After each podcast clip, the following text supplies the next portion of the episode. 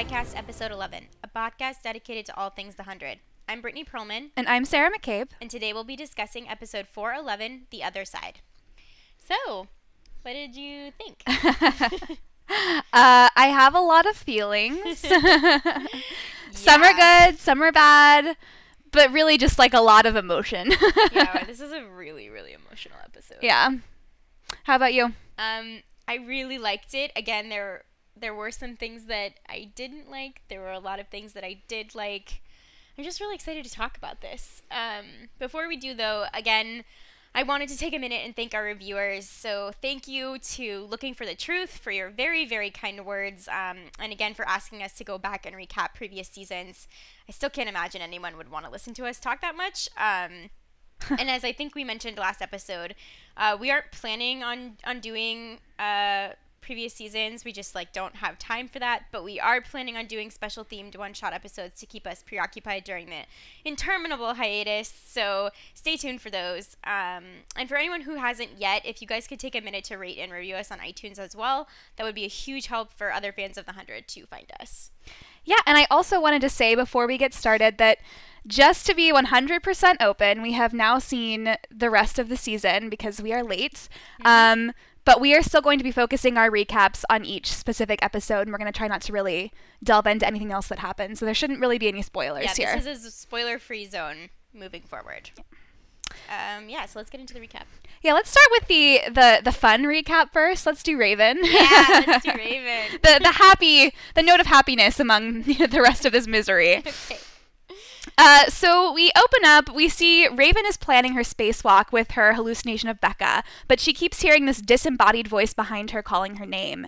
And suddenly, her nose starts bleeding, and she falls to the ground, seizing. And while she's lying there, she sees someone step up to her and offer her their hand. And it turns out to be Sinclair. Back. He's back. I, I really did not expect to ever see him again. I was shocked when he showed up. Oh my god, me too. I was I was so happy to see him again. Like I think they could have made a different choice and went with Finn, but I really love that they decided to go with Sinclair instead, who's always been someone who has, you know, mentored Raven and built her up and, and believed in the strength of her mind, which is exactly what she needs right now. Yeah, yeah. I, I actually I think it's interesting that right before we learn um, just who this disembodied voice belongs to, we hear him say, you know, don't trust her. You know, right after Becca encourages Raven once again to find a way to spacewalk. And now I know this might sound crazy, and I'm usually not the one who goes forth with all the crazy theories. But it just like sparked this idea that maybe hallucination Becca is not Becca after all, but maybe she's actually like at least partially Allie too. Um, because it, it, it's Allie's code remnants that are still stuck in Raven's brain.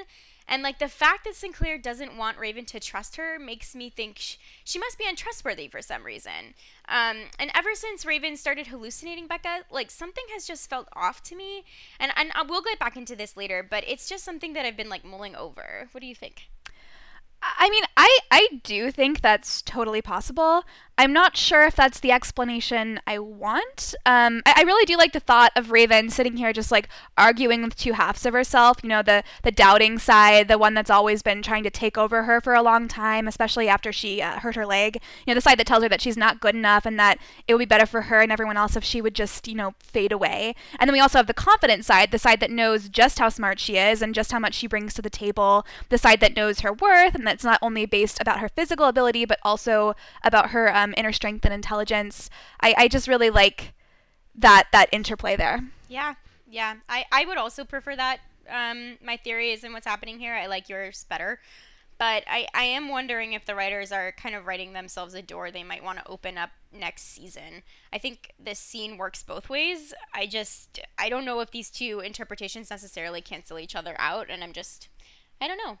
Yeah, I mean, I, I wouldn't be surprised if they do decide to go in that direction because this show has has really great continuity from season to season, and the writers never forget these tiny little details, and they usually, you know, bring them up later on. Um, but for this season, I'm, I'm just really happy to read it as Raven arguing with herself. But, you know, next season, if they want to use this plot as Remnant Allie Code trying to convince Raven to go back to space to, I don't know, like rescue Bill Cadogan or something, I won't be upset. yeah, no, I wouldn't be upset about that either. Um, so Raven wakes up from her seizure and she sees Becca sitting with her back toward her. But when Raven turns Becca around, Becca has tape over her mouth, and behind her, Sinclair says that Becca isn't as smart as she thinks she is. So again, you know, from like a writing point of view, there is a strong deviation in this episode. You know, they suddenly frame Becca as the villain, and since her introduction, Becca has has been an unquestionable hero, and Allie was always painted as the villain. Those are those are their designated roles. For Becca to be treated suddenly as the villain from the writers, it just makes me think that they're trying to suggest that Allie has taken over Raven's manifestation of Becca and corrupted it to serve her own purposes somehow. I don't know. Yeah, I mean, I think we should totally look at all of these um, Becca Sinclair Raven interactions on two levels. Like, one, that it's just Raven arguing with herself, and the other, that the writers are planning a, a continuation of the story in season five, because it makes sense that, you know, when Sinclair makes Becca a villain who wants Raven to kill herself, that Becca would take on more of Allie's characteristics, because Allie is the only one that Raven really has any experience with. But I also do love your point that Sinclair in this episode starts using some really like strange language to describe Becca, language that it seems like it's almost a little bit off if it's just Raven talking to herself. You know, like the um the she isn't as smart as she thinks quote here. It's a strange line if it's just about the like Becca part of Raven because what exactly would that mean? Like perhaps it's that Raven is just getting caught up in her own brilliance and she's not able to see that there's much better, much smarter options out there in front of her. I, I don't know. Exactly. Like and, and also he uses a pronoun instead of Becca's name. He never actually calls her by her name at all. You know, Becca isn't the one who's overconfident in her own intelligence. Historically, Becca has been the one to show a lot of humility when it comes to her brain, whereas Allie has always been convinced of her own superior intelligence, um, which is why Jaha is like so easily seduced by her. But I digress. It's not an episode of Skycast if Britt doesn't mention her hatred of Jaha, or you know, if I don't mention my love of Bill Cadogan. like you could play a drinking game to us if you wish. yeah, we should make up a drinking game and post it to the site. Let's see. We have um, every time we talk about how horrible Riley is. Every time we uh, mention how screwed up Octavia is, having grown up under the floor. Mm-hmm. Every time I gush about Niylah. Uh, every time we're surprised when the show does exactly what it says it's going to do. Drink. yeah, take a shot. Actually, don't take a shot. You would be dead. Um, um, but back to this line, the the she's not as smart as she thinks line. I do like the idea here that um, the Sinclair part of Raven is saying that this remnant Allie code in her brain has been trying to manipulate her, but it's clearly not quite working, or Sinclair wouldn't be there. Right, right. No, it's it's an interesting idea that some part of Raven recognizes that Becca or Allie is is alien, and that this idea is actually not intrinsic to Raven's thinking. And in order to combat this, her mind conjures up Sinclair, who, as you said, symbolizes a person who has never doubted Raven's natural abilities. It's like like a, like an intruder alert. Like there's like red alarms blaring in Raven's brain, and and Sinclair's like the cleanup crew that's sent in. yeah, Allie Becca is is basically malware, and Sinclair is like the ad blockers we use on our laptops. Allie tries to pop up, and Sinclair just like smacks her back down. Get away from me. I like this metaphor. Um, Sinclair says he didn't die so that Raven could kill herself, but Raven says she's not trying to kill herself, she's dying, and there's a difference. And Sinclair tells her that Raven Reyes, the Raven Reyes that he knows, doesn't quit. She keeps fighting. And Raven argues that she can't fight what's happening to her brain, but Sinclair asks if she's even tried, and before she floats herself on a whim, they should see if there's something that they can do. I love this line from Raven. I think it's speaking to more than just Raven's plotline, um, but it also speaks to the other delinquents who are planning suicide in this episode as well. Uh, Raven says that she's she's dying and that that's different than killing herself, which is very similar to Jasper and the delinquents' philosophy, who argue that there is an external death wave coming to kill them, and they just want to choose how they're going to go out. Do you do you think that this statement is true for either of them, or does it like ring truer for Raven than the delinquents, or maybe some of the delinquents rather than all of them? I think that um, the other delinquents. I think they do have other options that they're choosing not to explore. Whereas Raven believes uh, and has believed for a while that she's going to lose control of her mind no matter what, and that she would rather die now with dignity um, it's kind of the difference, I think, between suicide and assisted suicide, which, in my opinion, are very different things. Agreed. And I genuinely don't think that Raven would ever kill herself if she thought that she had other options, because, you know, as Sinclair reminds her, she's like a fighter to her very core. She's just not the type to to give up. Yeah, I agree. But then does that mean that the delinquents are just quote unquote giving up? And and if so, is that the wrong choice? I'm just trying to suss out where the line is. I mean, obviously, I don't think suicide is ever the right choice, barring um, terminal illness. But I do think that in some cases you have to want to live, and I'm not sure the delinquents have that like critical drive to survive that you need. Yeah, we get into difficult territory because, you know, depression is a real mental illness and it's definitely not a choice to feel that way. And while I do think that killing yourself is a choice, it's not a choice that a healthy brain makes. And there there is more at play on a biological level that is difficult to fight without treatment. Um, unfortunately, the delinquents aren't in a world where they have access to therapy and to medicine to help them fight their depression, which really leaves them feeling like they have no other options. Even if they, even if they do, they just can't see them. Yeah, yeah, and there's another aspect to this too that the delinquent suicide, they don't feel like a personal choice anymore because because they decided as a group, and I I think that that affects the idea that this is about them choosing something for themselves, but I think we should just wait and get into all of this later. Yeah, tr- I mean, like in so many ways, this is also a mob mentality here. Um, but yeah, we should definitely get into that And- in that storyline Yeah, later. we will. Uh, and just for the record, everybody, I have a cold right now, so I sound kind of weird, at least to me. So I'm just gonna like put that out there. For any of you who are counting, this is Sarah's second cold. In Oh my gosh, I cannot get healthy. It's the worst, but whatever. It's fine. It's fine. whatever. It's really- Summer's coming, Really so fun living with her. It's great.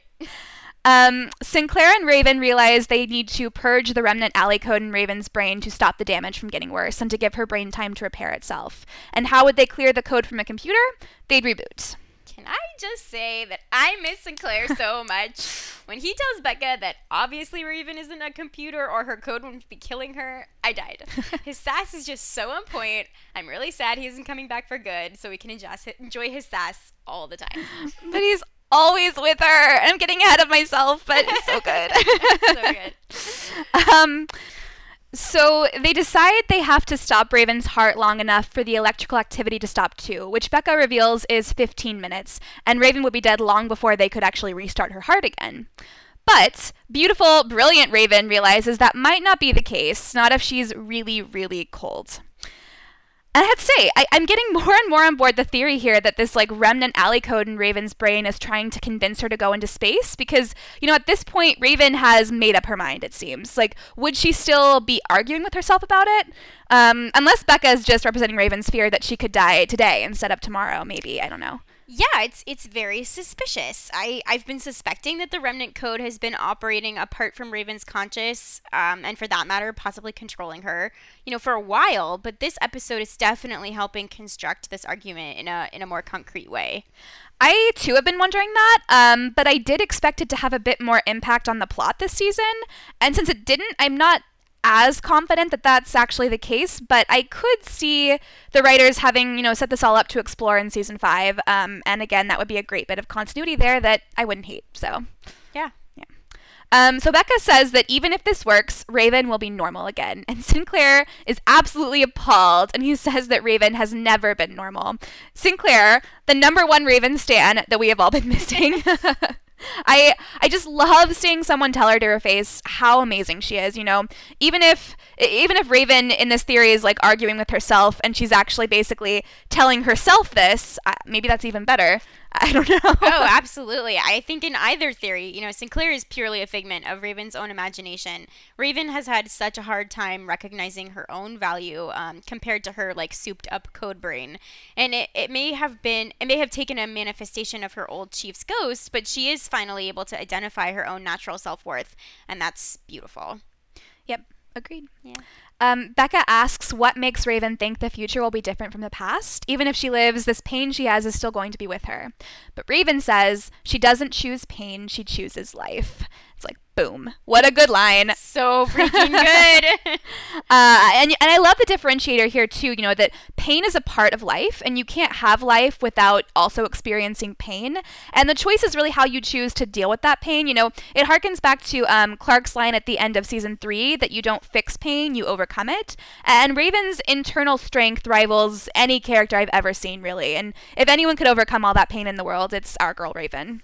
You're gonna kill me, but you just reminded me that when Clarke said that, she was standing between Becca and Allie, and that line was directed to Allie. And in this scene, it's almost identical in structure, with Sinclair playing Becca's part, which means that this version of Becca actually represents Allie, who again is fixated on ending pain.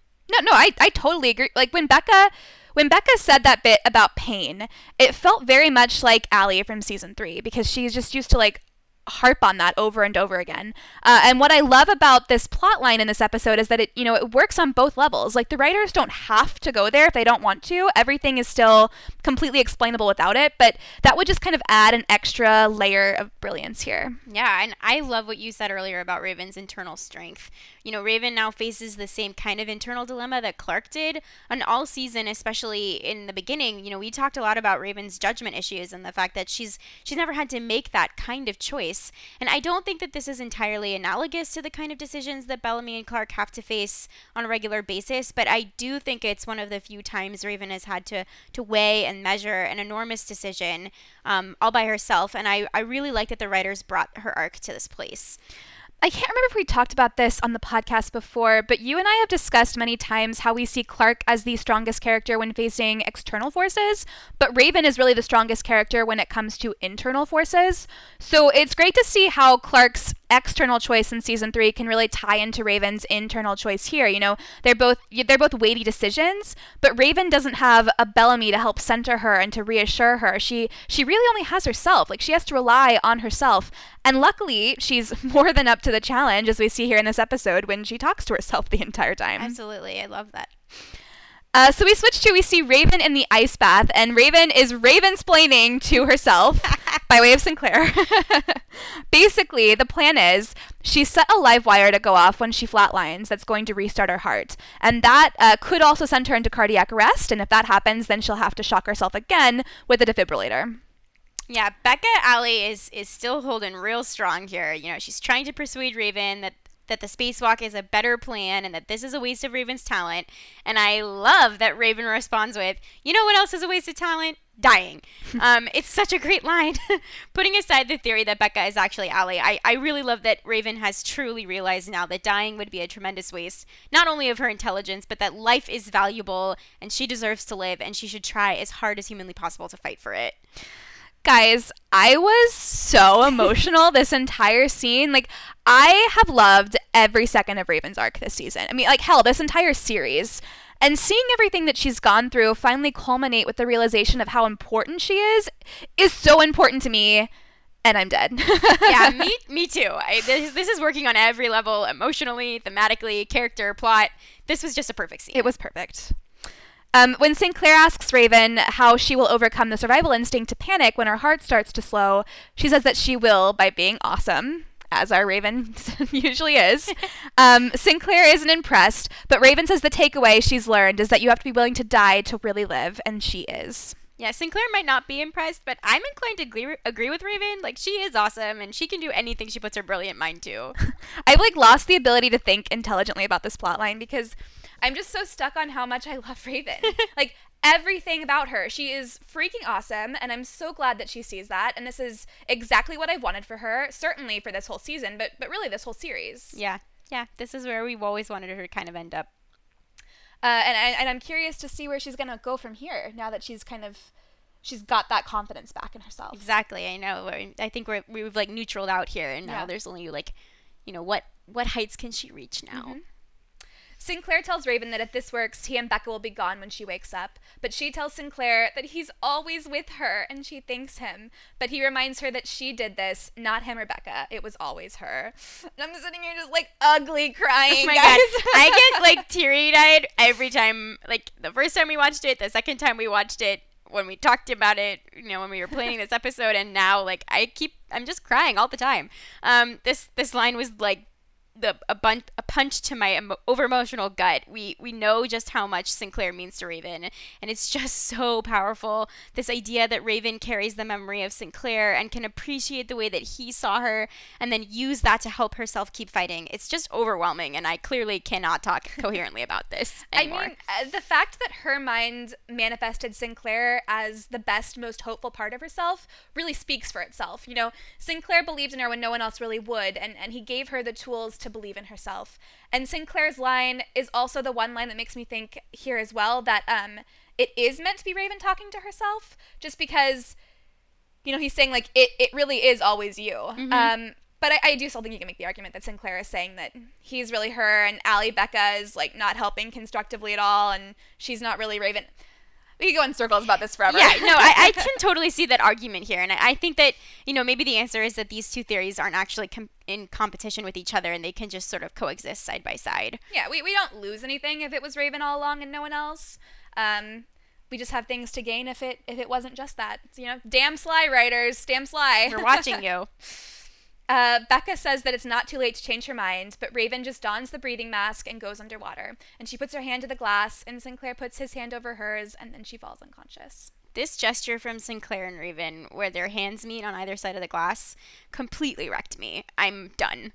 It's just such a human thing to reach out for comfort and support and affection. I I don't know if this was in the script or if this was an acting choice, but either way, it was like the perfect way to button up this entire plotline. I, I, I'm I'm so so so so so glad that you know even when Raven was alone here in Becca's lab, her mind somehow knew that she wasn't really alone at all, and like kind of helped her through that. It was beautiful. So Raven flatlines, and the live wire restarts her heart, and she shoots out of the water, but of course goes into cardiac arrest. So she like falls out of the tub and is like crawling toward the defibrillator, and she's finally able to reach it, and she shocks herself again. For a second, everything's quiet, and then she wakes up, and her heart is now beating normally. And so she immediately grabs the radio and says, "This is Raven Reyes, and I'm alive." and it's like Raven freaking Reyes, everybody, my queen, my goddess. She's basically the light of my life. I will follow her to the ends of the earth. She's mine as well, but oh my god, like you know, for the goddess genius that Raven is, did she not think about moving that defibrillator over to the edge of the tank? Like, did you not anticipate that your muscles would be numb and, you know, you would have to drag yourself 10 feet during cardiac arrest? You know, maybe that wasn't the smartest idea. Come on now. Come yeah, on. Yeah, those were my thoughts exactly when I first watched this. But I also did appreciate this like added drama of her clawing herself across the room toward life. You know, it was a nice, if um, unnecessary, bit of poetry. Yeah, that's fair. It was very dramatic. It was. This was a this was a very dramatic, but like really emotionally satisfying plotline overall, and it was the the, the definitely the happiest plotline in this yeah, episode. I'm actually now I'm sad we got that one out of the way. I know now we. Because we only have gloomy things coming up. um, but Speaking yeah. of, love Raven. So happy she's alive and healthy, and and we'll see what happens from here. Yeah. Let's move on to the the tough one, okay, um, the Arcadia one. Yeah. I think we have a lot to say about this one, so um, yeah, let's just jump right in. go for it. Uh, so in Arcadia, Monty has donned a radiation a, a radiation suit, which um, Jasper makes fun of, and Monty tells him that everyone is getting sick now because of the radiation, and they need to leave for the bunker tonight or they won't make it. And you know, part of Monty's appeal is his emotional optimism. But at this point, I, I don't understand how he really thinks, or at least seems to think, that everyone is just going to decide to leave now after everything. I agree. Like, let's just say that Harper is is really lucky she's dating Monty and not me because I would have left by now. um, but in all serious I, seriousness, I I think it's precisely because Monty is eternally optimistic that he's able to save at least one person, you know, namely Harper. So it turns out to be worth it. I'm I'm actually more annoyed in this scene that Jasper is still making fun of Monty for being so optimistic, but Jasper's headspace is not a place to really care about how other people are feeling, so that does make me make sense to me. Um, even if it's just like a little bit annoying. Yeah, you know, I don't know if Jasper's making fun of Monty so much as just not really being able to like take the threat of life or death seriously anymore because you know, he's already made his decision and he just wants Monty to Monty to see that so they can still like joke around and be them in the time they have left. Um but of course Monty could never see it that way because how can you joke around with your best friend who've decided that life isn't worth living anymore? Yeah, it's not funny. It's definitely not funny. Um, and, and Monty very much is not laughing. Uh, someone calls for help because Riley isn't breathing, and Monty realizes he's died not because of radiation poisoning, but because he overdosed on the Jobi tea. Oh darn, Riley's dead. I, I, uh, yeah, yeah, he's dead.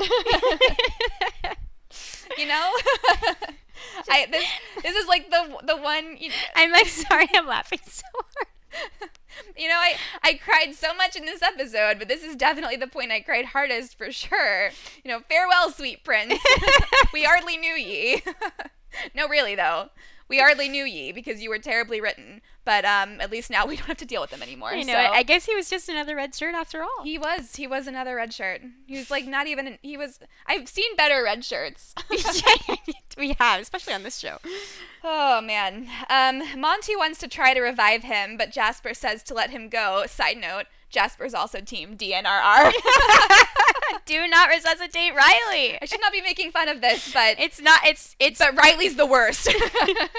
no one else's death is funny except No. for Riley's. Riley should not have died because he should never have existed in the first place. Agreed. But whatever. Um, Monty says the death wave will be here in two days and they'll all be dead tomorrow from radiation poisoning, so he's going to leave tonight. Um, Jasper, looking at Riley, sees that he died with, you know, no pain, no suffering, and he says they should all go out like this while they still can tonight. I thought it was really important that Harper's first in- instinct was to resuscitate Riley when Monty tells her to go get the med kit. I think Harper, you know, his she's in a lot of pain and she doesn't know how to process it and and found the idea of staying behind appealing in a lot of ways. This gut instinct shows that somewhere deep inside she still does value life and she still is about survival. It's very different mental place than where Jasper is who has processed his pain and has made this decision with open eyes. True, I, I think this sh- this shows why she's the only one who ends up choosing to keep going for sure. Definitely. And I'm glad the writers incorporated this small character development beat for her because if they hadn't, I'm not sure if her choice to live at the end would have made total sense to me. Uh, Monty's in the rover with Harper later, and he says they need to leave tonight. Um, Monty says that Jasper and Harper are his family. They're, you know, all he has left, and that Harper is a fighter and doesn't give up. That's why he loves her. But Harper says that she doesn't love him, that he's not enough to make her want to live, and that she's not worth dying for, so he needs to save himself. She white fanged him. Yeah, she like she airbutted him. I think this may be the first time the writers successfully wrote Harper's character so that I interpreted it the way they intended me to. Something was finally working for me here um, for Harper's character. What about you? Yeah, I definitely agree. You know, the line, um, I'm not worth dying for, really clinched to me how worthless she feels compared to Monty, who is like this light in the darkness for so many people. Like, he's such a loving, forgiving soul, and it would be it would be hard to constantly be comparing yourself to that, especially for Harper after, you know, leaving Lewis to die in the Black Rain and feeling still so much guilt after that. Um, she, she doesn't feel like she's worth saving, which which Monty knows is wrong, and, and you know we know is wrong. Uh, but he can't save her. She needs to save herself, and and she doesn't think that she has the strength for it at this point. So she's really trying to hurt Monty as much as she can, so he'll choose to save himself. And it's funny in a weird way because they're both trying to save each other and are both falling short because as has been a major theme this season, you you can't really save someone without their consent. Nice. Yeah. Uh, Jasper is staring at the moon outside. Uh, it's red because of the death wave, and Monty finds him and tells him they have to go. And Jasper says he is leaving now, and for all its faults, Earth is really beautiful. And this is a scene, since we first watched it, we've both really dreaded recapping. We have a lot to say, both positive and negative, um, but overall, this was a really difficult scene to watch you know we've seen jasper and monty both go through so much and to see their friendship end here was was quite honestly it was devastating Yeah.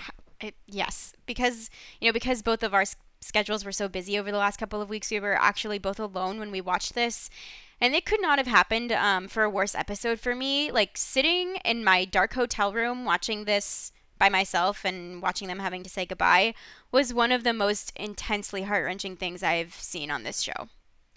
I spent a good chunk of this episode actually crying, um, especially when it came to the Raven Sinclair scenes because they were just that powerful to me.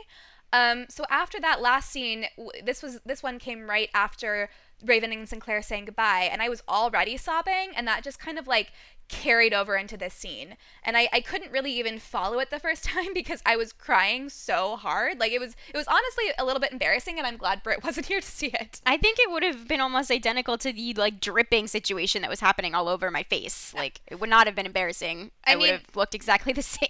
I'm gonna be totally honest. I can count on one hand the times that I've cried as hard from an episode of TV as I did with this one. Um, in fact, I, I can I can name them all. Um, one is Buffy's The Body. Yeah. Two is Angel's Shells in season four, season five, and three is Lost's um, Through the Looking Glass. So for everyone who's seen those episodes, you'll know why I won't spoil it for everyone else. But but that's it. Like those are the only three episodes that I would ever have cried as hard as I cried in this episode. So you, I think you can you can say that this episode really hit me hard. Yeah, and I mean I cry all the time, as Sarah knows. so I I can't quantify it as clearly as she can, but I can say this was an incredibly emotional episode for me. Um, and I I want to applaud the hundred for creating this exchange and having it resonate so much. Yeah. So um, this is going to be difficult, but please bear with us. Yeah.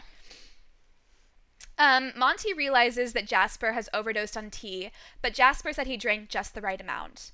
Monty grabs him, asking what he's done, and Monty goes to take off his helmet. Jasper tries to stop him, saying, Don't take it off, not for me.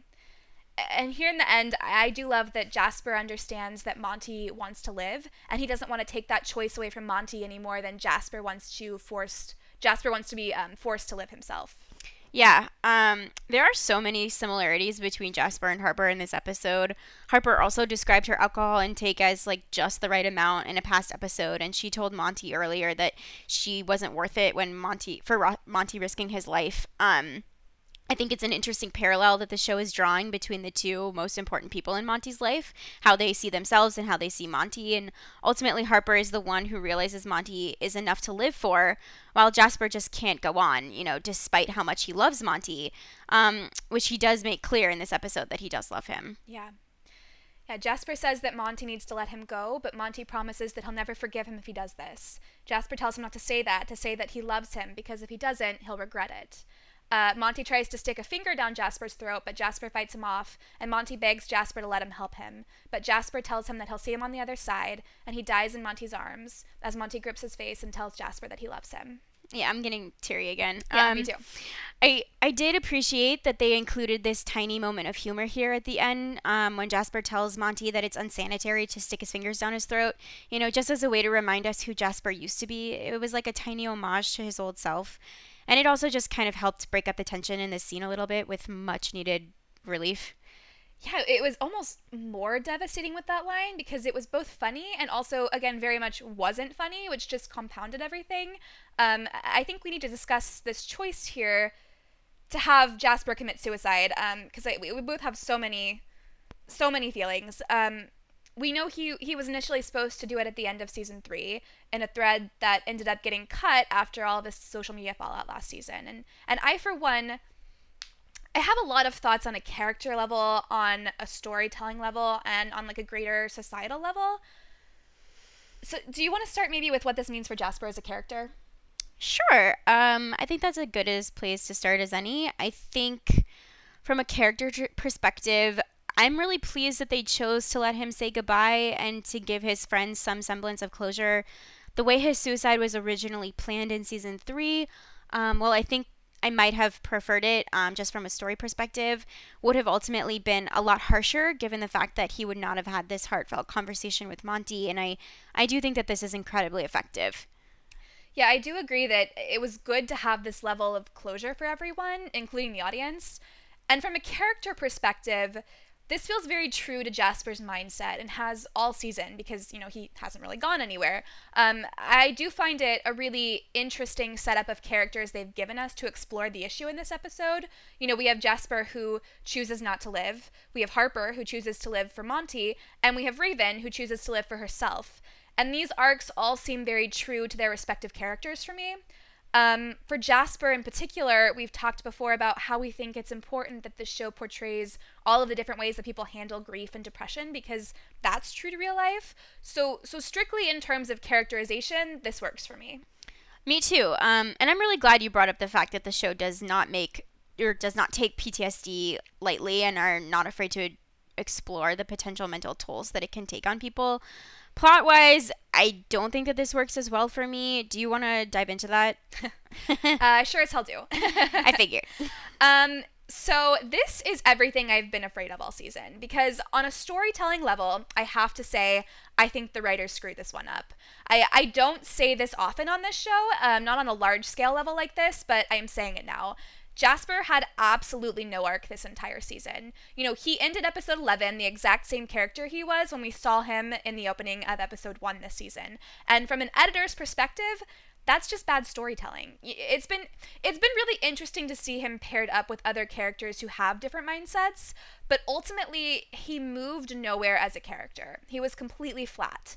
So that just it feels incredibly wasteful to me because there are so many ways they could have explored this mindset this season that also allowed for dynamic storytelling, and yet they chose not to.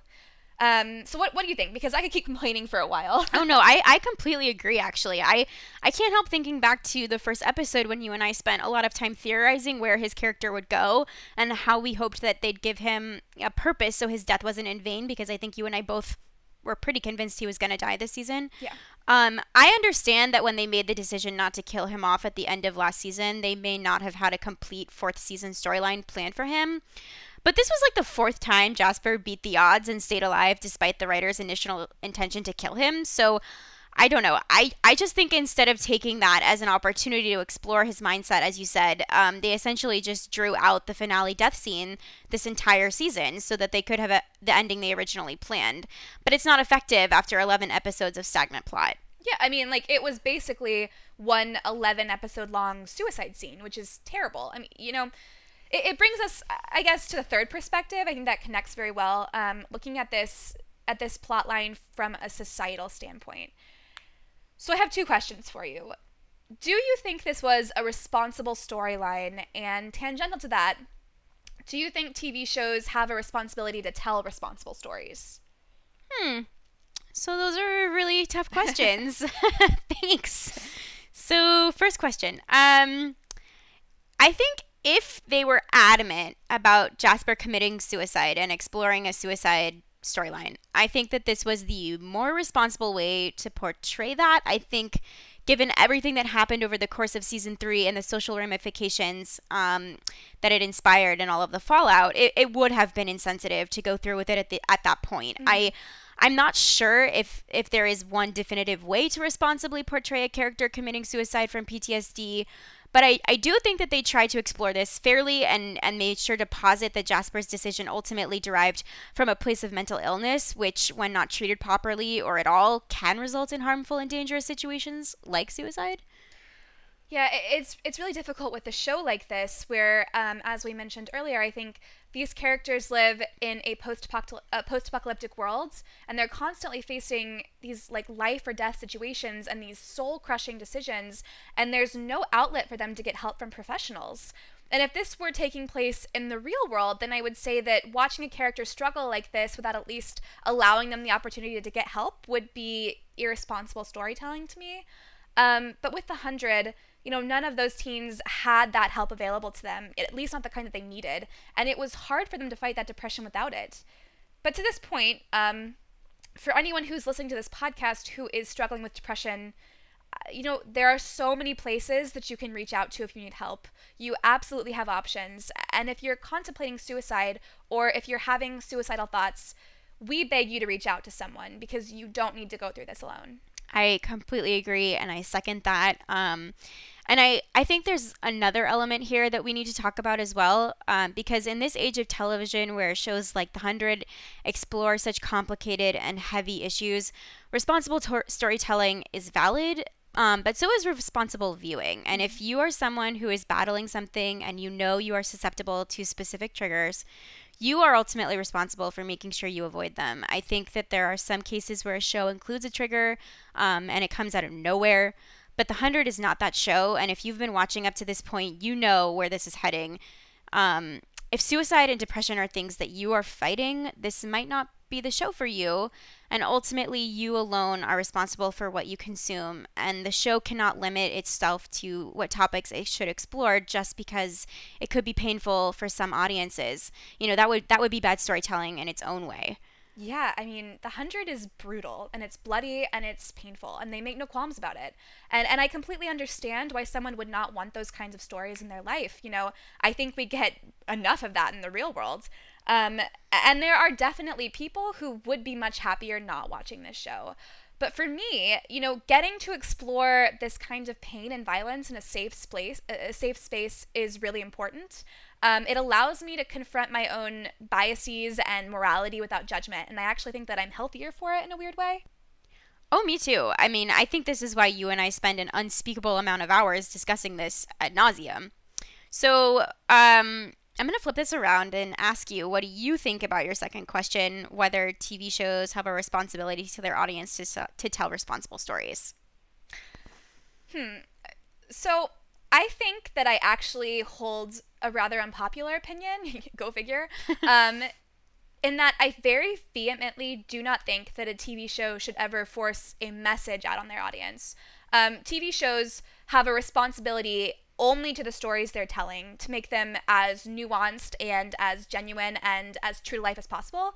And that's it. I, I want them to feel real. I don't want them to feel like an after school special.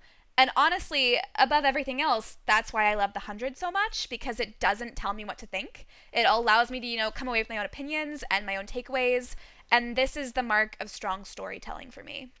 I think I agree with you for the most part. I would add one small caveat in that I think there are plenty of shows that treat complicated issues like suicide um, very carelessly.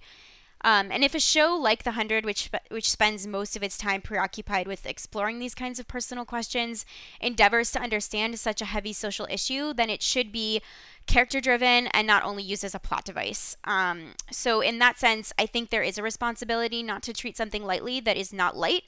Um, from a viewing perspective, because that can have real life social ramifications. When you sensationalize rape or suicide, that's inherently problematic on a social level, because that is not how real humans process their trauma. And it would have psychological and emotional effects, and to pretend otherwise is irresponsible. Yeah, and I think we're actually 100% in agreement here. You know, to pretend otherwise is, is, is bad storytelling. Writers writers absolutely have a responsibility to their stories and to their characters and to portray emotions as close to reality as possible. Um, they have a responsibility to give proper voice and agency to the actual characters who are like going through the trauma to fully explore that trauma. But the one thing that writers do not have and never should have is the responsibility to tell stories to satisfy their audience. And, and for the most part, not for everything, but for most things, I think this show does a fantastic job at that. Yeah, that's a, a really, really good point, And I, I agree that they do this incredibly well. Yeah, and you, you know, before we move on, I did actually have a fourth level that I wanted to discuss, and that is looking at Jasper on an actor level. Um, because I would be remiss if I didn't say that Devin Bostick just totally wowed me with his performance of Jasper from start to finish he he's shown such incredible range as an actor. And there are very few actors who can pull off both that humor and also that trauma so deftly, and Devin is one of them. I'm I'm sad that we're losing him on this show, but I'm sure he's going to go on to do great things after this. So me too. Um, but at least one thing this show is not lacking is excellent actors who clearly understand their characters. Though Devin was exemplary, and I'm gonna miss him a lot. Yeah, definitely agree. And let's uh, let's wrap this one up. Yeah. So, as Monty cries, he realizes that Jasper said, Let us go, and he rushes off to find Harper. In the mess hall, he sees the rest of the delinquents dead. They all, all dosed, overdosed on, on the tea. But as he's looking for Harper, she calls out to him, and he realizes that she's changed her mind. They hug, and she says that she loves him. Finally, someone is choosing Monty. You know, for once, Monty gets what he deserves someone to truly appreciate how wonderful he is. yeah, Monty is definitely making Harper's list TM. Thank God. nice. Um, but but no, I, I'm just I'm so happy that Harper's storyline went in this direction, and I'm I'm glad she chose to live in the end. I didn't expect the hundred to kill both Jasper and Harper, but you never know. This show says it's going to do a lot of things that I, I don't think it's going to follow through with, and then they actually do follow through with it, and I'm always very shocked. Um, but with this one, I, I'm glad they lied. Yep, this was another huge sigh of relief for me. Um, I did want to briefly touch on the Kool Aid metaphor here. This sounds awful to say out loud, but we totally called this from the moment that Niylah mentioned the medicinal purposes of the Jobi nut. Yeah, I mean, we, we, we pretty much nailed that. Um, with the cult plotline in the background this season, this was another interesting story choice for them to make with the, the quote unquote, you know, drink the Kool Aid phrase, which of course harkens back to the mass suicide in Jonestown, where um, a lot of people drank this deadly mixture of chemicals and, and, and powdered soft drink um, following uh, Jim Jones, the uh, cult leader. And I don't think this was a subtle reference at all. No, no, not subtle. Um, I think it's interesting though that instead of turning Jasper into this like psycho cult leader, they allowed him to maintain his characterization throughout the season for the for the most part. I would say. Um, I'm not sure how I feel about this mass suicide. I don't think I like it. Yeah, I mean, I I think it was it was also to show that mob mentality that we talked about earlier, where it's easier to talk 20 people into something than it is to talk one person into something not that I believe that Jasper talked anyone into committing suicide by any means, because um, he didn't. But I, I do think that he implanted an idea in many of them that they wouldn't have had on their own. Yeah. Um, absolutely. It was it was another way to offset the steadfastness of Jasper's decision because I think without the lives of lives of all of these other delinquents hanging in the balance, Watching Jasper commit suicide alone would not have been quite as tragic. I think Jasper makes a case for his own choices, but that just doesn't work for an entire group of people. So what you're left with is just tragedy. Yeah, I mean this this was a tragic storyline from start to finish. Luckily, we had a bright spot of, of Harper um, choosing to to live, but other than that, it was very upsetting. How many delinquents are left? Not maybe like, only the ones like the main cast. Yeah, maybe only the main cast at this point. I don't know. Well, yeah, I don't know. It's really, not many. It's really sad. I mean, they were kind of the the victims of of another broken system, you know? Yeah. Okay. Let's move on to Bellamy Clarke and Octavia's storyline. Let's please move on. So we pick up and we are in Bill Cadogan's office right after Bellamy has found out that Sky Crew stole the bunker, and Bellamy is furious. Clarke reminds him that because Luna was in the final four, there was a chance that no one would survive. But Bellamy says that Clarke has just done what she thinks she had to do, like always. But he can't stay here knowing what, not knowing what happened to his sister. I think this line was particularly effective because the original reiteration of we did what we had to do to survive is usually how Bellamy justifies the tough calls that he and Clarke continually face. It's the phrase they share with each other when times are the toughest.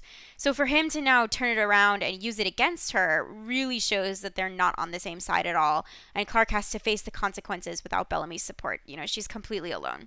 Yeah, and, and, when Clarke's alone, she she loses her moral center, which is Bellamy. She loses that complete certainty that what she's doing is the right decision, even if it doesn't, even if it's a hard decision. Yeah, um, and we see her struggling with this decision for basically the entire episode. With with Bellamy on the opposite side of the argument, it makes Clarke even more unsettled.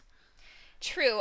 I, I, I don't think it helps also that um that it doesn't help Clarke that Jaha is so staunchly on her side you know, we see him trying to reaffirm her decision all episode, and it doesn't really seem to make her feel any better about the situation.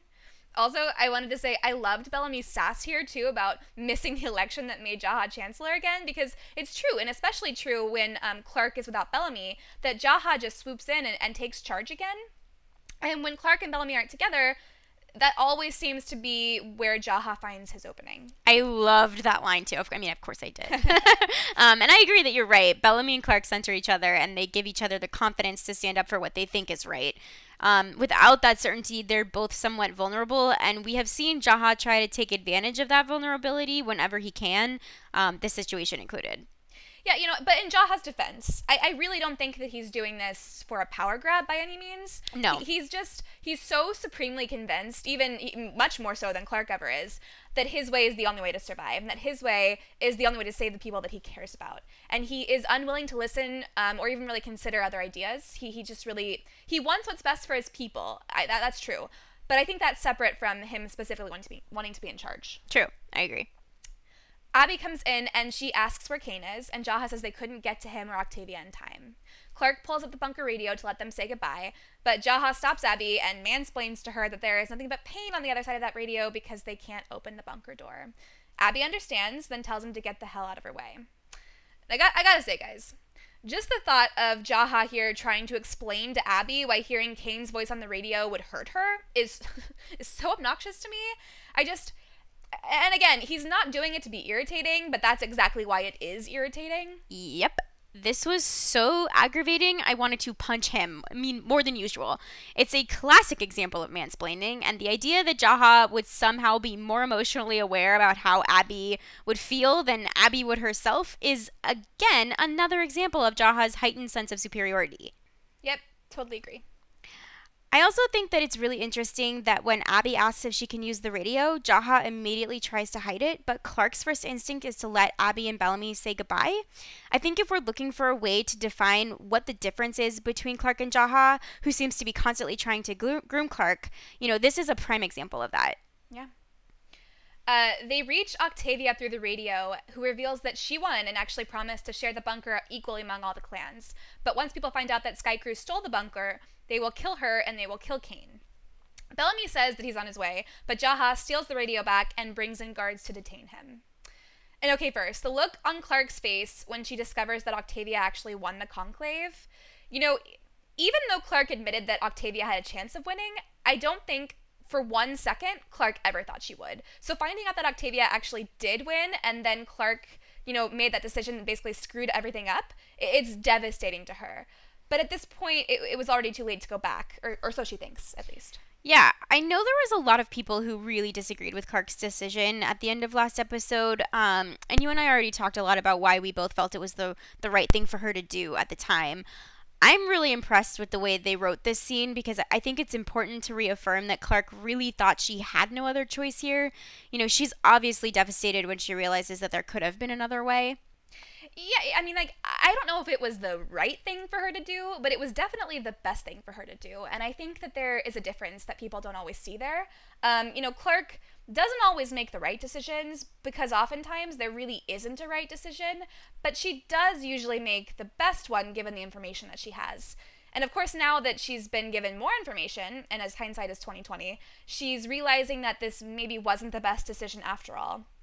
And uh, Clarke's also starting to realize that it could cost her Bellamy to stick to that decision. Totally agree. Yeah.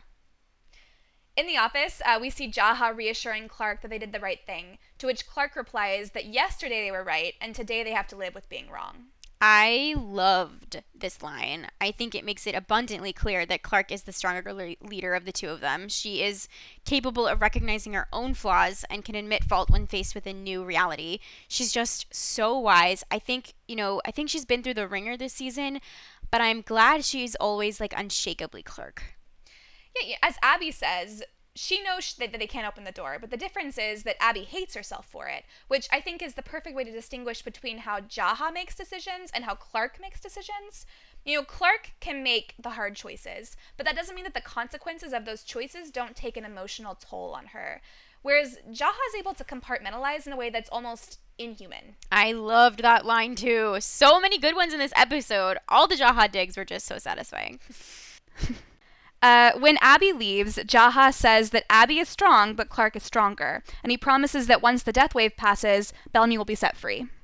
I think it's interesting that Jaha can sense that Clarke's conviction is wavering here. His instinctive effort to bring her back to his side is to placate her with reassuring her that Bellamy will be free as soon as possible. And besides the fact that Clarke knows that once Bellamy is released, he will never forgive her anyway. like, Jaha is fundamentally missing the fact that this isn't just about Bellamy for Clarke. You know, she's genuinely confused about the door and has never made decisions over things of this magnitude based on her own personal gain yeah, she's she's never had to stick to a decision she's made after realizing that it was the wrong decision. And that takes an extra level of determination that Clarke probably doesn't have. yeah.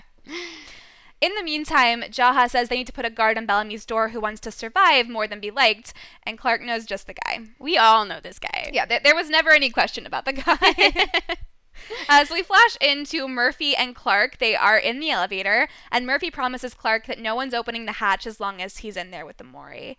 And I, t- I have to say, guys, did anyone notice Murphy call the door the hatch? Was was this was this like an intentional lost reference, or do you think that the writers just kind of like accidentally put this in? no, I I think that it was intentional, um, especially given how many other lost references they've made this past season. You know, it's a it's a motif they're they're keeping strong it's it's a phrase that's so intrinsically tied to Lost, and I love that they just like slipped it in there.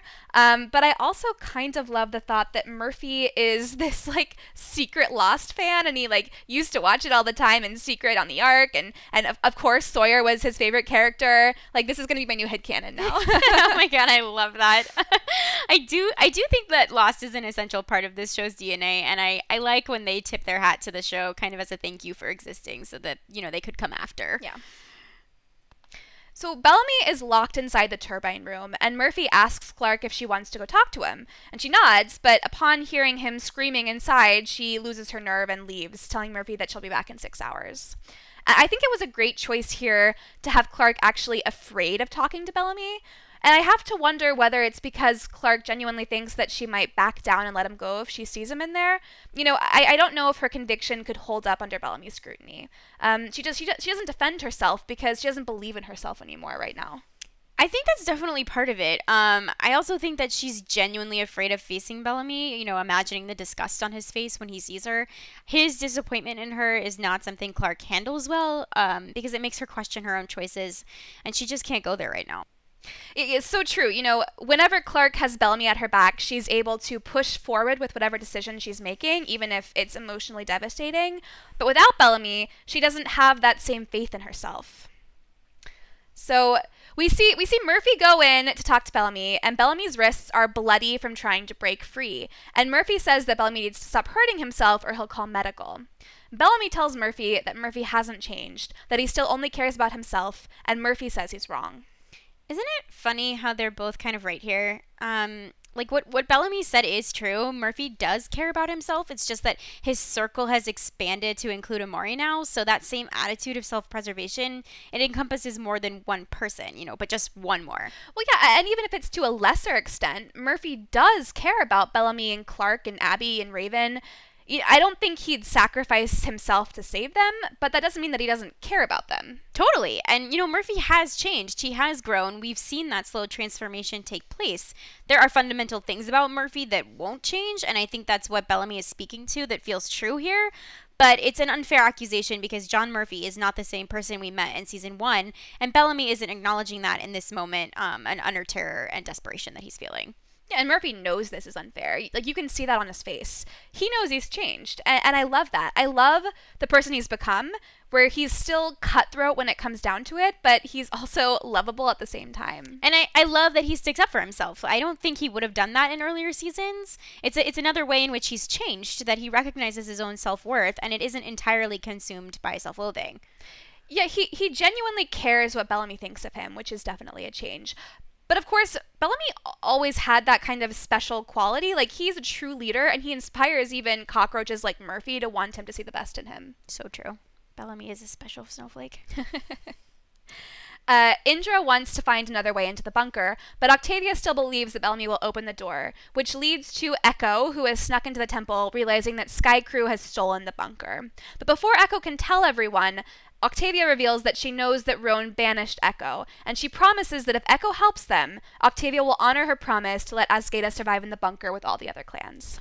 I know we've said this so many times before, but Octavia has grown so much this season. When Indra learns about Echo's treachery, you know, she immediately seizes on this opportunity to punish all of Azgeda. But Octavia intervenes and hands out a fair punishment, one that does not condemn an entire clan to die based on the actions of one individual. It's the first time we've seen Octavia truly lead with honor and wisdom. She's given up her incessant search for revenge and handles this with a grace that makes me think that she might have the potential to lead the way that her brother and Clarke do, you know, after all. Yeah, it's clear that some people, like, you know, Bellamy and Clarke, have innate leadership talent, but perhaps Octavia is going to be someone who learns how to lead by, you know, listening and learning from people that she respects. And I think I would find that uh, really interesting. But, um, that's also a topic for another episode, I think. yes, yes. And I do think that this is what Indra hoped for her all along, you know, that Octavia would ultimately surpass Indra and become someone who can lead in a way that Indra herself can't. Yeah. So Echo asks Octavia if her plan is to just wait and hope that Bellamy comes to rescue her. Octavia says yes. And, Octa- and Echo tells her that knowing how Bellamy feels about her, it's a good plan. And I, I just have to like point out here was that uncomfortable phrasing to anyone else? Like, you don't usually describe brothers and sisters as like feeling about each other. It was just like a bit weird.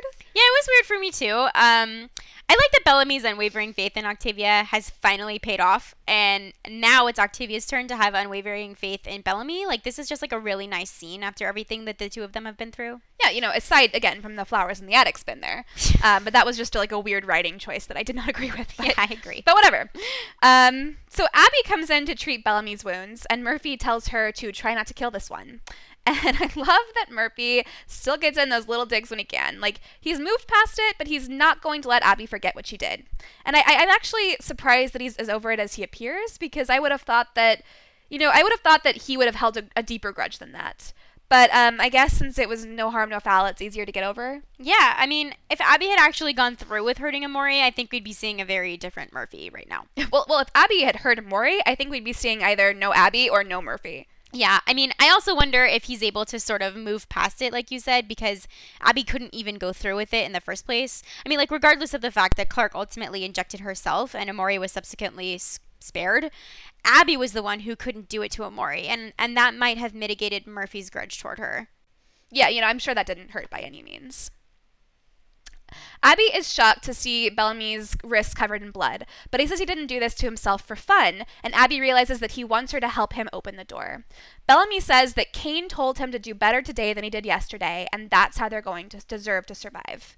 And it was really great for me to see them bringing Kane's line back from episode one this season. It really kind of you know, takes everything full circle and, and merging that with the sentiment that Abby has been touting from the beginning of the series that there is a difference between surviving and deserving to survive. So true. Um, Um, and this is especially poignant here because of how much Kane means to both of them. It's a great line, and I think it would have worked on Abby no matter what.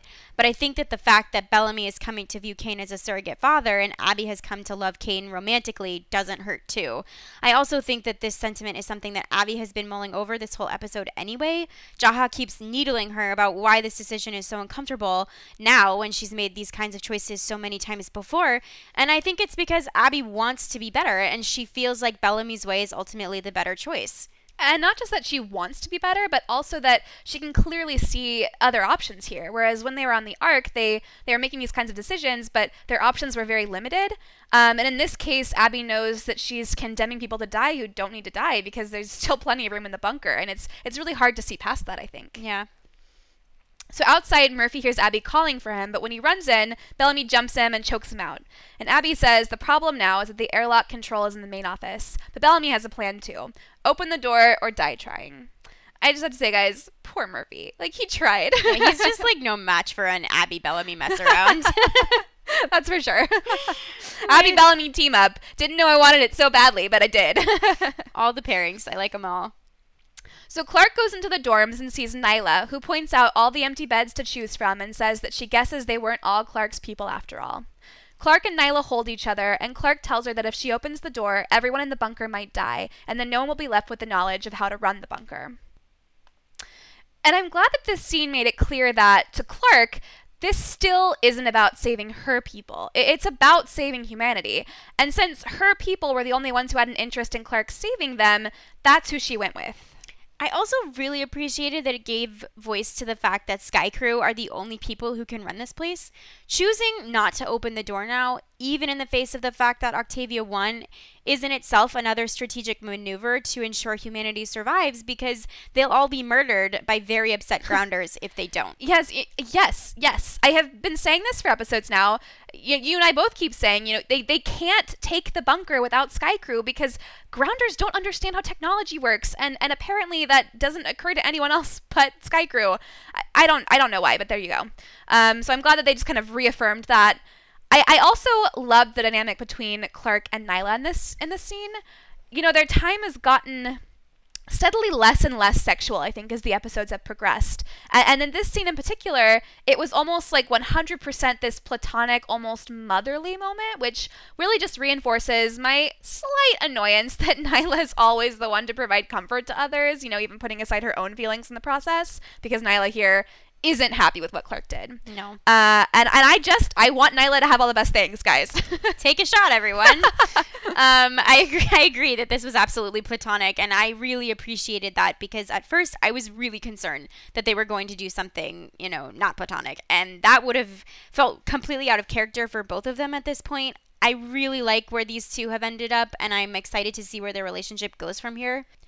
Yeah, basically, it did feel like the writers just needed to have Clarke explain her decision to someone who wouldn't beat her up for it. And, and of course, by way of explaining it to Niylah, Clarke is really explaining it to viewers for anyone who thought that what she did last episode was, you know, out of character or um, unadvised.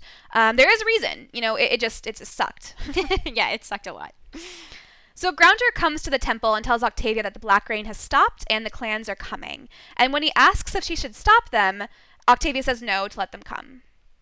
So do you think Octavia still has faith in Bellamy at this point, or is she kind of giving up? Um, I don't think she's given up. I think she realizes that any attempt to stall the clans would only aggravate the situation more. Um, and again, demonstrating a sense of forethought and leadership skills I had no idea she was capable of. I think she's still holding out hope for Bellamy, but as she says, you have to face the music sometime. Yeah. Uh, Abby comes in to talk to Jaha, and she tells him that she thinks that they should open the door. And he thinks it's about Kane, but she says it's not. That if they choose to save their lives over everyone else's, what does that make them? And I have two thoughts here. So first, how like a mansplainer to think that a woman has no control over her emotions and only makes decisions based on her feelings for a man. Like Abby is a grown ass woman with an intense moral compass but of course, this has to be about Kane, right? Like, I, I mean, I think the word you're looking for here is sexist. And yes, Jaha is literally the worst. Um, before you get to your second thought, though, let me ask you this. Do you think that there's a part of Jaha that is a little jealous of Kane? Like, I always suspected that he had a thing for Abby. Oh, I am 100% convinced that the writers had planned in season one for Jaha to be in love with Abby. Uh, it was very clear in the text, but I haven't really seen it since then, so I'm more inclined to believe that they kind of dropped that thread, just like they dropped the fact that Kane had a freaking wife in episode one who was Abby's best friend. Oh my god, I completely forgot about her! Most people do. uh, okay, what was your second thought? Uh, oh yeah, my uh, my second thought is, and, and this in no way detracts from my first comment that Abby is not run by her emotions because I stand by that. But second, do you think that Abby and Bellamy would be fighting to open the bunker door if Octavia and Kane were safe inside already? Um, again, I don't know.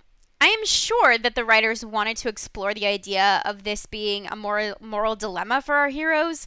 So, if Octavia and Kane were not the motivators, I am sure that Clarke or Bellamy or both would find some reason why they needed to open the door. I'm just not sure if it would have been as convincing to me. I mean, I think the writers would have had them open the door either way, but I'm going to have to say if they were writing true to the characters, I do not think Bellamy or Abby would be fighting. I don't think they'd be happy about it, but I don't think they would be fighting to open the door. Um, so again, you know, while I reinforce that my above point stands, I, I do think that they are fighting for Kane and Octavia first and foremost, and it also helps that they're kind of also fighting this greater injustice. Yeah, yeah, I, I agree with that. And I, I think we've kind of already seen that play out in season two. Clarke and Bellamy pulled the lever, and everyone in Mount Weather dies, um, and they have to live with that. I think that the writers wanted to do something new here. Yeah, and really the only way to pit Bellamy and Clarke against each other is to put Octavia between them. Like, there's really no other option to get them to turn on each other, I think. Yeah, that's that's very true. So Jaha says that his, his decision makes them survivors, and he doesn't understand why this decision is so hard for her when she made the same one with Jake. But Abby says on the Ark they were saving the human race. Jaha still believes they are, but if they open the bunker, the grounders outside will kill everyone, starting with Clarke. And I'll tell you one thing Jaha knows how to hit people right where it hurts. I was thinking that too. Like, boy, does he know which buttons to push to gain leverage. Uh, so Jaha tells her he's sorry for her loss, that Kane was a good man, and at that, Abby pulls out a sedative and stabs him, saying that Kane is still a good man. You almost had her there, Jaha. Almost. was this like was this not the most satisfying part of this episode? I don't know. It was like completely cathartic for me.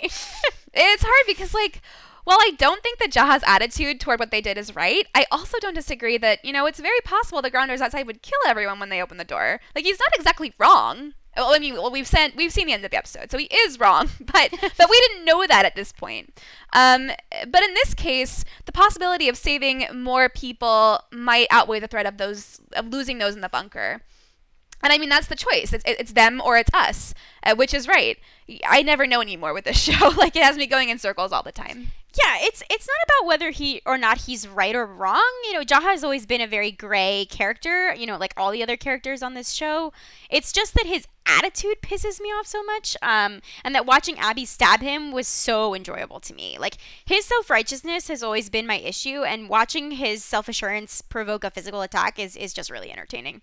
Yeah, his uh, his um fragile female emotion sentiment at the beginning of this scene was really enough to warrant a sedation, in my opinion. So. I mean, mine too. Uh, so once Jaha is down, Abby lets Bellamy in, who promises that neither Octavia nor he will let anything happen to Clarke. And I mean, that's cute and all, Bellamy, but Octavia would totally let something happen to Clarke. Like, I don't think Clarke would fall under Octavia's umbrella of protection at all, unless it's just that, like, Octavia doesn't want to hurt Clarke for Bellamy's sake, which is possible. I think Bellamy might have some blinders when it comes to Clarke and Octavia's relationship. He's like, I love Clarke, so everyone else must love her too, right? yeah, like totally. There's no, there's no problem here. Uh, Clarke finds the door to Bellamy's cell is open and, and Murphy is unconscious inside, and she realizes that Bellamy will be going for the door. So, as Abby opens the airlock and Bellamy reaches the bunker door, Clarke stops him at gunpoint. So Clarke has officially reached a level of desperate that we haven't seen from her before. Yeah, in case anyone was wondering, this is her boiling point. Yeah, like like her her her event horizon, her point of no return. She she has to make a choice here, and this choice will change everything moving forward. It will change her. You know, she's either got to step back from the it's what I have to do sentiment, or she has to hold on to that and shoot and kill her best friend. And we've been moving in this direction all season, and now it's finally really coming to a head. Yep. Bellamy tells her this isn't like shutting the dropship door or pulling the lever in Mount Weather or the City of Light. They knew what they were stopping then, but now they know nothing. Clarke says if they shut if the door stays shut, they know the human race survives. But Bellamy replies that the only way that she'll stop him is if she kills him. And this it turns out is something that she cannot do. Yeah, um, I, I was actually a little surprised she even fired the first warning shot, and I, I think Bellamy was too. However, it's clear in this moment that whatever illusion Clarke was under that she has any control here is shattered. Like, Bellamy holds all the cards, and the second that he forces her to consider that she has to do um, this, like, kill shot, essentially, um, and she just, she cracks. Yeah, I mean, there was never any doubt in my mind, at least, that she wouldn't shoot him, and not just because he's one half of the main duo. And it actually has nothing to do with my um, Bellarke shipper goggles either. You know, Clarke doesn't have the conviction here that she is doing the right thing. In fact, she knows she made the wrong decision, and it's hard to stick to that without having to make the choice between, you know, the wrong decision and killing your best friend. So uh, without Bellamy backing her up, she, she can't do it alone. She just can't. And I, I truly believe that if any of her friends were standing there, she ultimately wouldn't be able to shoot them either. Yeah, me too. I don't think so. So Bellamy opens the door and Octavia hugs him, telling him that she knew that he'd come through, and he says that he loves her so much. Octavia, you know, she's finally showing Bellamy the love that he really deserves here, even if she's not really able to actually say it yet. You know, she's put him through a lot. um, but after seeing his faith in her last episode, I think she was able to find her faith in him again. Yeah, I breathed a huge sigh of relief at this um, because it felt like we finally wrapped up their issues um, with this arc and it's now complete for me. I feel really good about how we got here and where we ended up. It's not the end end because there is more development in the next few episodes, um, but this felt like the moment where they put aside their grudges and acknowledged how much they care about each other, and now we can kind of focus on rebuilding some of that. Yeah, you know, after um, we finish all of our season recaps, I really want to do a recap analyzing some of the arcs of characters from this season and then where we want them to go from here. Um, so I, I'm going to leave all of that for, for that episode. But overall, I'm glad that Bellamy and Octavia are back on the same team again because it was just, it was stressful as hell for both me and them. Yeah, and me as well.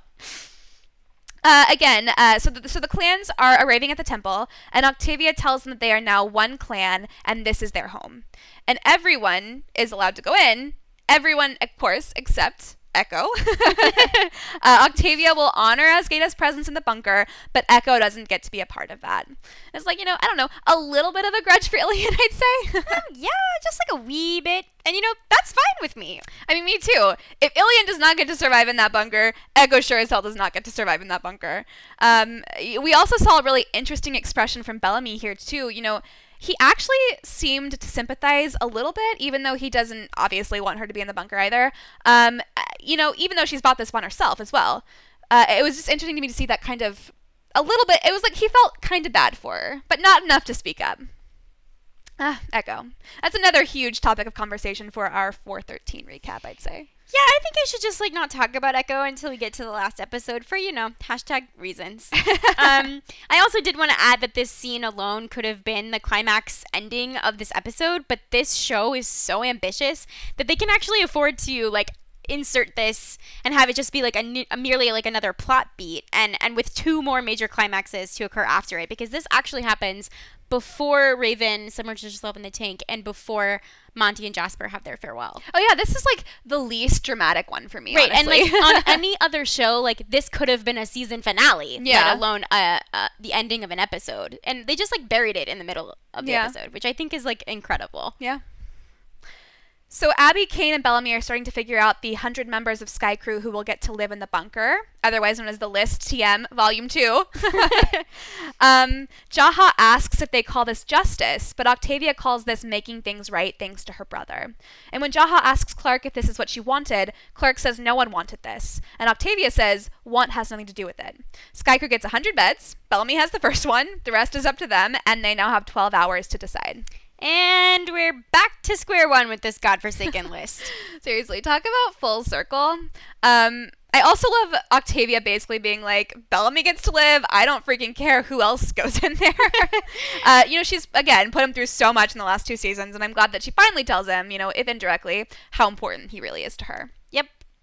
I have nothing else to say about that. Uh, so yeah, with that, now that we have, um, we get to see this list TM struggle all over again, I'm, I'm honestly exhausted, and I think we should wrap this up and we can tackle that in the next episode. I agree. I agree. So you want to go into our discussion points?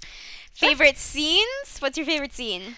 Well, mine by far was the scene between uh, Raven and Sinclair, where she tells him that he's always with her. Uh, because, like I said, this scene made me ugly cry, guys. I thought I thought it was brilliant, and it was heartbreaking, and it was expertly written.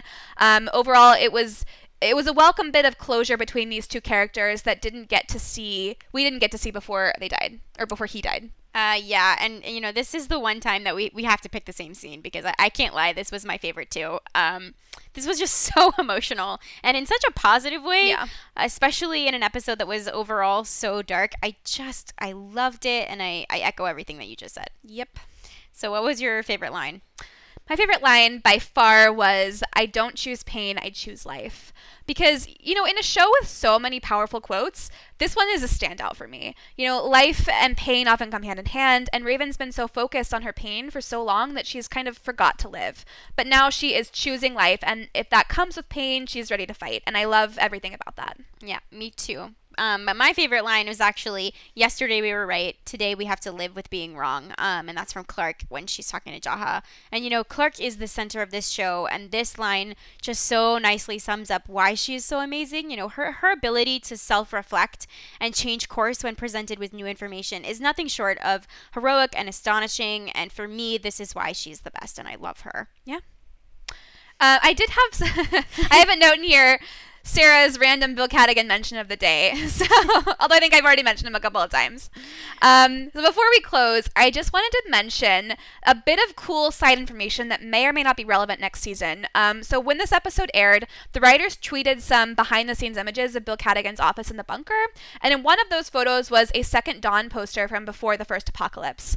And on that poster, we basically see a circle that has eight rings. The innermost ring has the second dawn pyramid symbol, but the outside ring is divided into 12 sections representing the 12 levels of second dawn. And guess what those symbols are in each of those 12 sections? I wonder. If you said the symbols for the 12 grounder clans, ding ding ding, you're today's big winner. uh, the original symbols for the 12 levels of Second Dawn became the symbols for the grounder clans themselves. And what's even more exciting to me is that this tweet was later deleted, which makes me think that it's going to come back in some bigger way next season. Um, so I am still hoping that we haven't seen the last of Second Dawn or Bill Cadogan, but that is a topic for another day. Yeah. Okay. So next week, um, next week's episode is called "The Chosen," and it's the last one before the explosive season finale. So we're getting close to the end, guys. We're Woo! almost there. Two more. And that is our episode. If you would like to get in contact with us, you can. You can email us at skycastcrew at gmail.com. That's S K A I C A S T K R U at gmail.com. You can tweet at us at Skycast, and you can find us on Tumblr at skycast.tumblr.com.